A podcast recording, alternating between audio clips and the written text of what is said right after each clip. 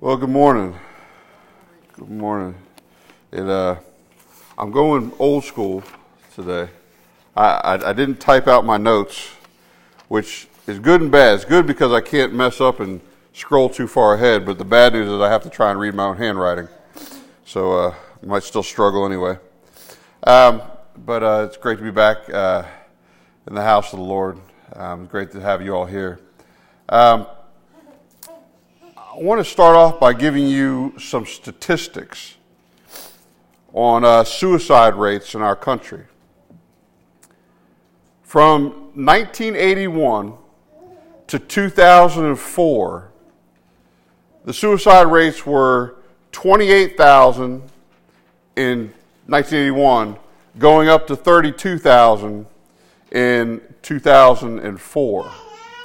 So, over that 23 year span, there was an increase of 4,000 suicides per year.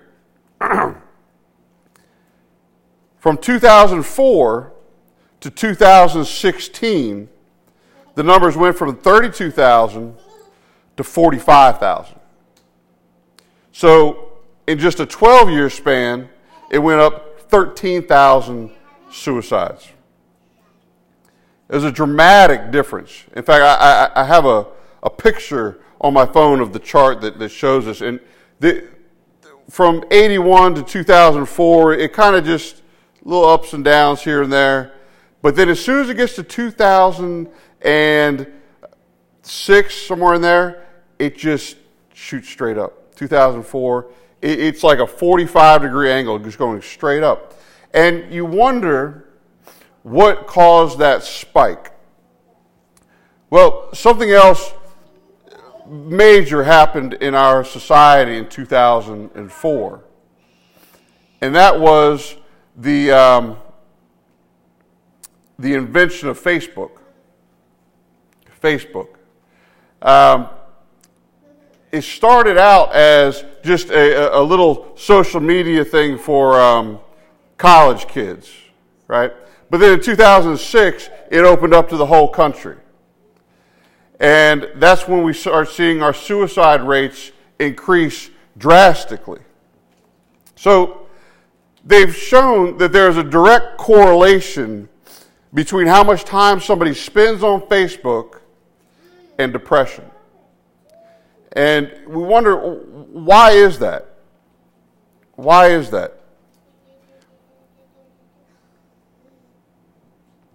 It's because people think they're special.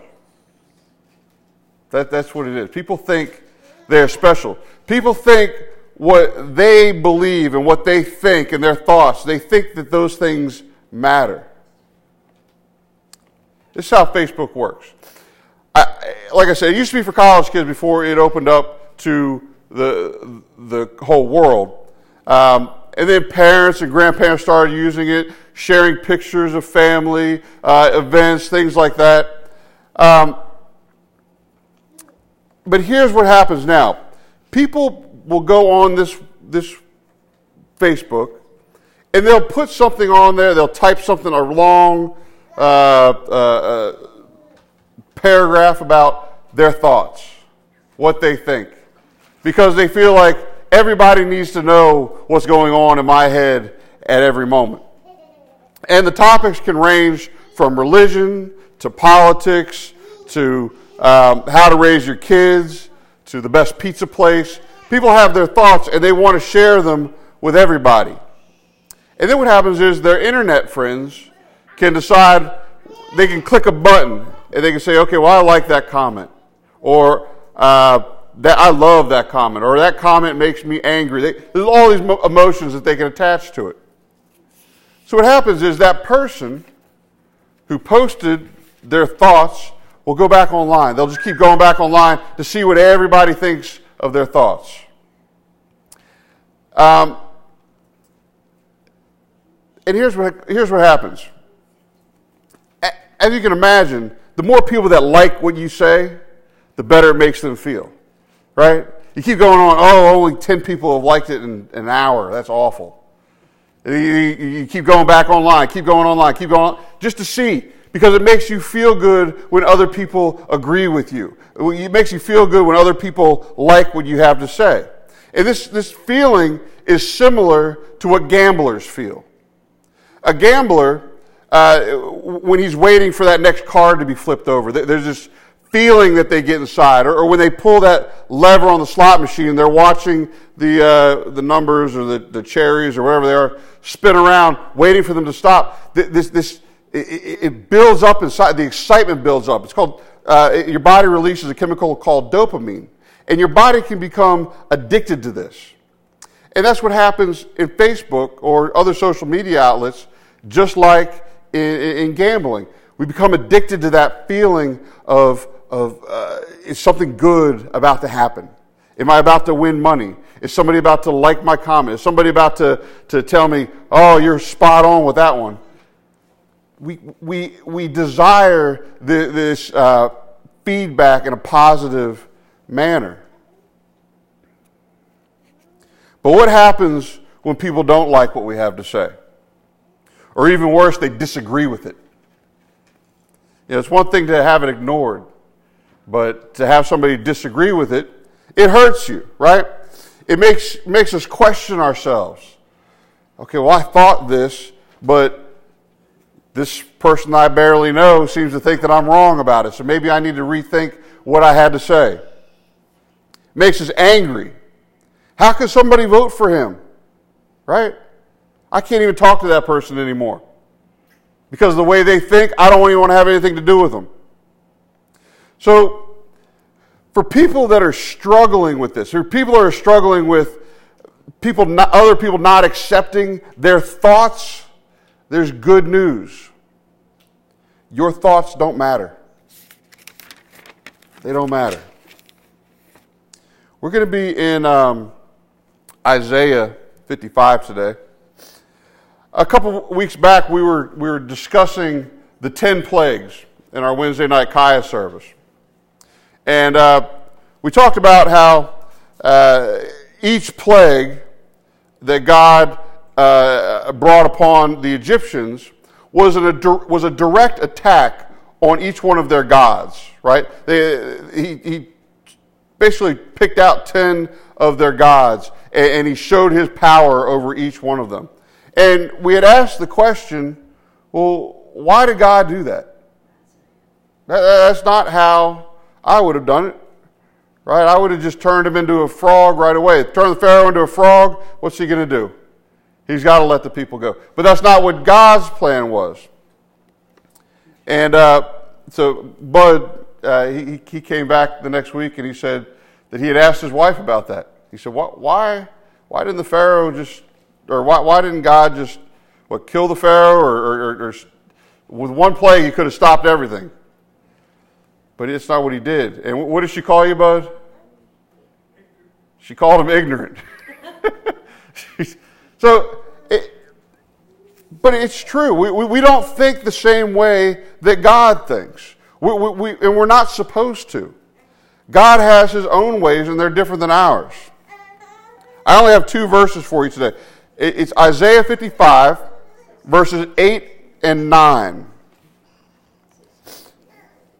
Isaiah 55, verses 8 and 9. Verse 8 says, For my thoughts are not your thoughts, neither are your ways my ways, saith the Lord.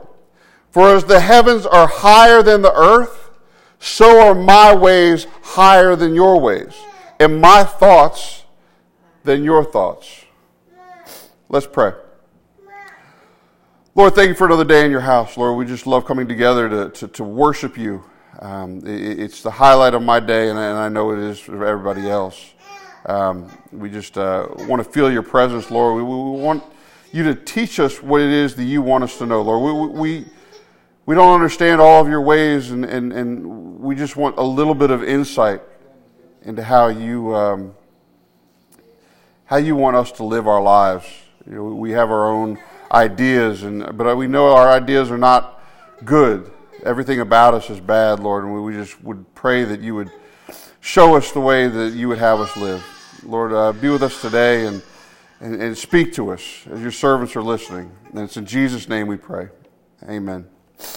Okay. So it says, For my thoughts are not your thoughts, neither are my ways your ways. And nothing could be more clearer in that than salvation, right? The way that God chose uh, to bring us back to Him, to, the, the way that He chose uh, for us to, to find redemption, uh, is not a way that we would have done it. There's much easier ways. If it was me, I would have just said, okay, everybody that asks for forgiveness, you will be forgiven. It seems like an easy way to do it. But that's not what he did. That's how your brain works and my brain works. Very simple, simpler terms. For instance, if, if I lent you my lawnmower and you broke it, how is me burning down my own house going to help me forgive you for breaking my lawnmower? It doesn't, it doesn't make sense to us. But to God, it's His way. God gave us life and a spirit, and we're responsible for them. But they still belong to Him. Our lives and our spirit belongs to God. We're responsible for them while we're here. But He gave them to us so that we could have fellowship with Him, so we could have a relationship with God. But through our sin, we've broken that relationship, right? We, we, we've created a separation. Why is there separation? Because God is perfect. He can't be around sin. But because we become sin, now there's a divide between us. So he had to come up with a way to fix our fractured relationship.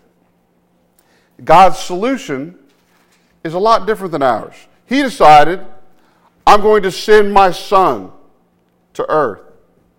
And he's going to live the perfect life. Do you know how hard that is to live the perfect life? We can't live a perfect hour. He lived 33 perfect years only to die a brutal death because of the things you and I do wrong. That was God's solution. It, it, it, it, doesn't make sense to me. It doesn't make sense that He would do that. Why, why not just say, I'll forgive whoever says they're sorry? It, it seems much simpler that way, but that's not the way God thinks. Another thing that doesn't make sense is that it's free.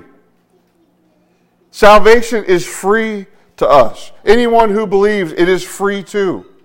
We believe in our society that you work for what you get. We're kind of going away from that. People are starting to just want things handed to them. But it, it, maybe, maybe we're on the, the brink of a, a revival. Everybody wants free things, and, and salvation is free. But we think that we need to work for what we get. We think that we, if we don't work for it, if we don't earn it, that we don't deserve it. Well, we don't deserve salvation. God gives it to us. We don't deserve it. What we deserve is death. What we deserve is what Christ suffered for us. So we can't work for it, it's free. I, neither one of those makes sense to me. But it's God's ways. And God says His ways are higher than our ways, His thoughts higher than our thoughts.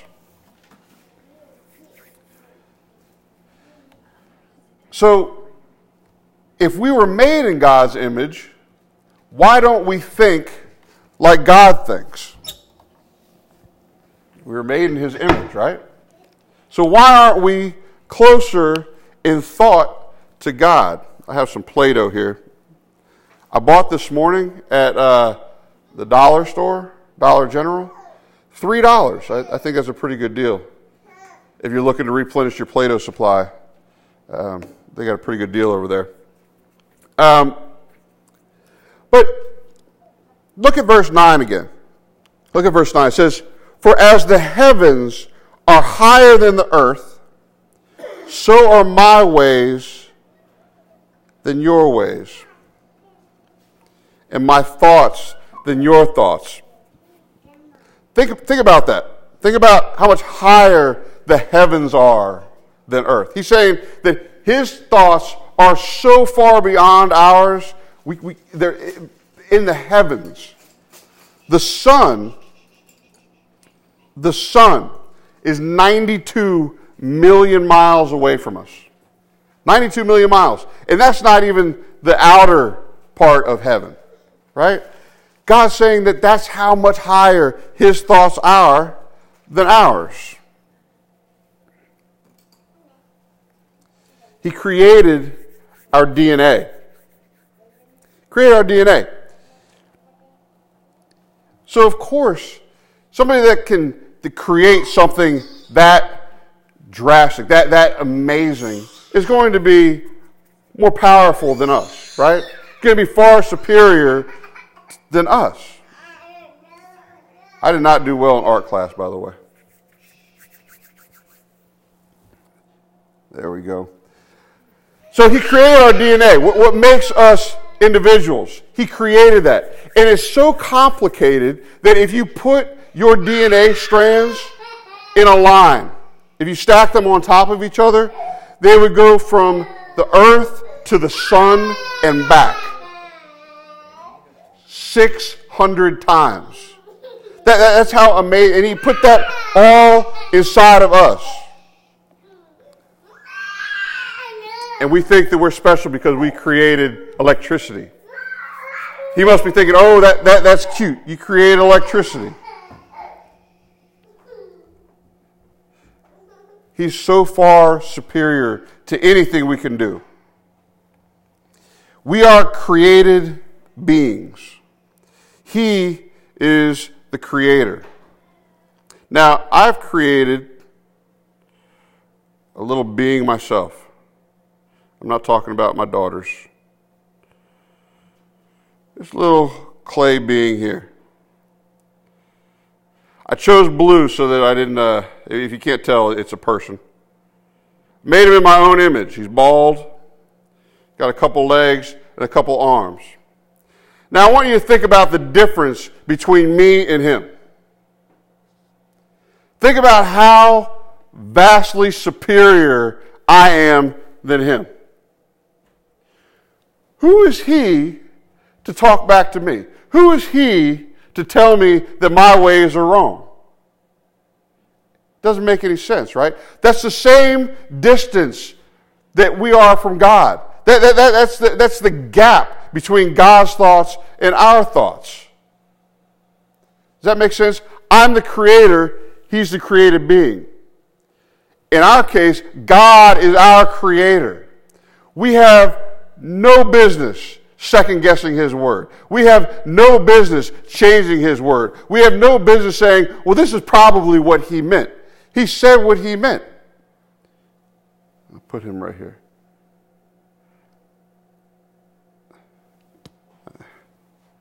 I can crush him. I can crush him. That's what God can do too. But he chooses not to. Put him back in here. So that, that's the difference.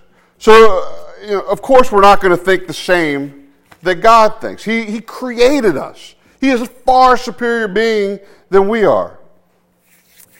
The third thing I, I want to take out of this is don't ever change the Word of God. We should never change the Word of God. Like I just said, these, this is God's Word, not ours.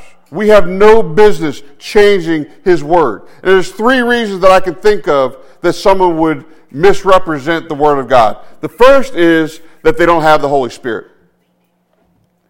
If this is the case, they, they might not even know that they are misrepresenting the Word of God. They might not know that they're changing the Word of God. Um, and you have to be careful who you listen to. In Ecclesiastes 5, verse 1, it says, Guard your steps as you go to the house of God, and draw near to listen, rather than to offer the sacrifice of fools, for they do not know they are doing evil. I love that so many of you all bring your Bibles to church. I, I, think it's very important that you bring them, you read them, you're fact checking the things that I say. Um, because you can't rely on me to be right. Your salvation is yours. It's so precious, so important, you should never put that in the hands of someone else. That's something that you need to take ownership of. Look what it says. It says, guard your footsteps as you go to the house of the Lord. It's saying, don't be trusting, be guarding. Make sure that what you're hearing is right. Listen to it, bring your Bibles, and fact check. Like, I, I would never intentionally lead you wrong, but your soul is your responsibility. Kate will tell you, we, we went to a church um, in Pennsylvania when we were visiting family. And I think the only two Bibles in the church were the, the preacher's and mine. And I, he said something that I thought, that doesn't sound right. So I spent the rest of the sermon flipping through my, my Bible until I found uh, the scripture that I was looking for.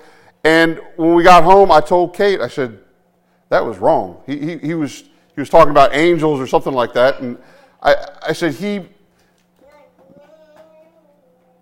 he did not present the word in the way it should have been made, but it fit his narrative of um, his angel theme. And I think I upset uh, the person whose church it was, uh, my, my, one of my parents, so we went to her church, and um, I think it upset her that I said something about it. But it's important that we take our own responsibility when it comes to our salvation. Don't let somebody else just tell you what the word means. It should be something that we can read and understand on our own. And if we can't understand on our own, read commentaries. I, I read commentaries. All, I got a stack like this of just commentaries. I, I love looking through. If something doesn't quite jive with me, I can feel that. I can feel that it's not, I don't think this is quite right. God will speak to you. God will touch your heart and let you know when something isn't right.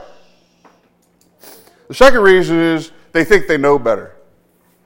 They, they, they, they may say things like, well, times have changed. That's the way it used to be back then, but, but, but times have changed. God called this a sin uh, back then because of what was going on in the world, but right now times have changed. It's not a sin anymore.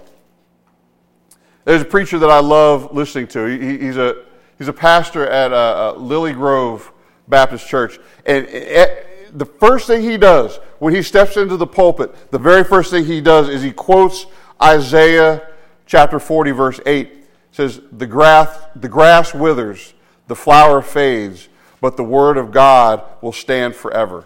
Every single time. That, that, as soon as he gets in the pulpit, that's what he says. And then he begins his, his sermon. And it's just a great reminder that God's word never changes. God never changes. The only thing that changes is us. We change all the time. And we want to try and make God's word fit how we feel. We want to make God's word fit our thoughts. But as we've said, our thoughts don't matter. It's God's thoughts that matter. And finally, the one that I think is, is probably the most dangerous is the people pleaser. This is the preacher that will change the Word of God even though they know better just to make others feel comfortable. This is a very dangerous act. They'll say things like, no, don't, there's no hell. Everyone goes to heaven because Jesus died for everybody's sins. nobody's going to hell. But meanwhile, Matthew, I, this is actually what I was going to preach on today, but I just God laid this on my heart. I, have been studying this for four days this week, and I, and I thought I was going to be preaching on it, and then uh, sometimes God just changes you. Uh, but in verse Matthew 13, uh, verse 37 through 30 or 37 through 43 He's explaining the, the, parable of the wheat and the tares. And basically, what the parable of the wheat and the tares are was uh, this farmer, he, he, planted all this uh, good wheat. But then when he's asleep, uh, the devil comes in and plants tares or weeds. And the, the, um, the, the farm hands, who are actually angels, ask, should we go in and take the, the, the tares out? And the, the, the, farmer says, no, don't take the tares out because you will uproot the, the good wheat. So, so leave them there, and then at the time of harvest. So he, the, the um, disciples ask Jesus what he meant by that. And, and let me just read this to you. In his answer, he said unto them, He that soweth the good seed is the Son of Man. That's Jesus. The field is the world. The good seed are the children of the kingdom, but the tares are the children of the wicked one. The enemy that sowed them is the devil. The harvest is the end of the world, and the reapers are the angels. As therefore the tares are gathered and burned in the fire, so shall it be in the end of the world. The Son of Man shall send forth his angels, and they shall gather out of his kingdom all things that offend, and them which do iniquity, and shall cast them into a furnace of fire. There shall be wailing and gnashing of teeth. Then shall the righteous shine forth as the sun in the kingdom of the Father.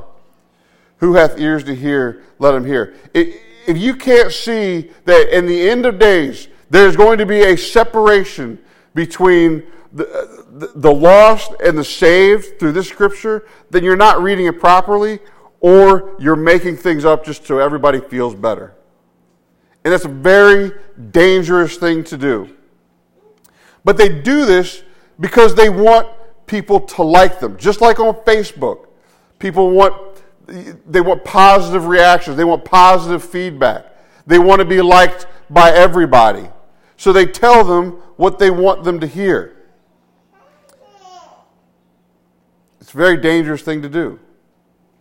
You might think, well, how can somebody sleep at night if they're purposely leading somebody in the wrong direction? If they're purposely telling somebody lies about the Word of God?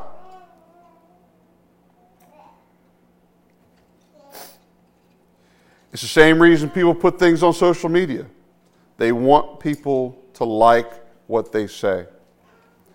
We live in a society that wants to, to be loved and accepted at all costs, even if that comes at the price of someone else's salvation. It's a dangerous game to play.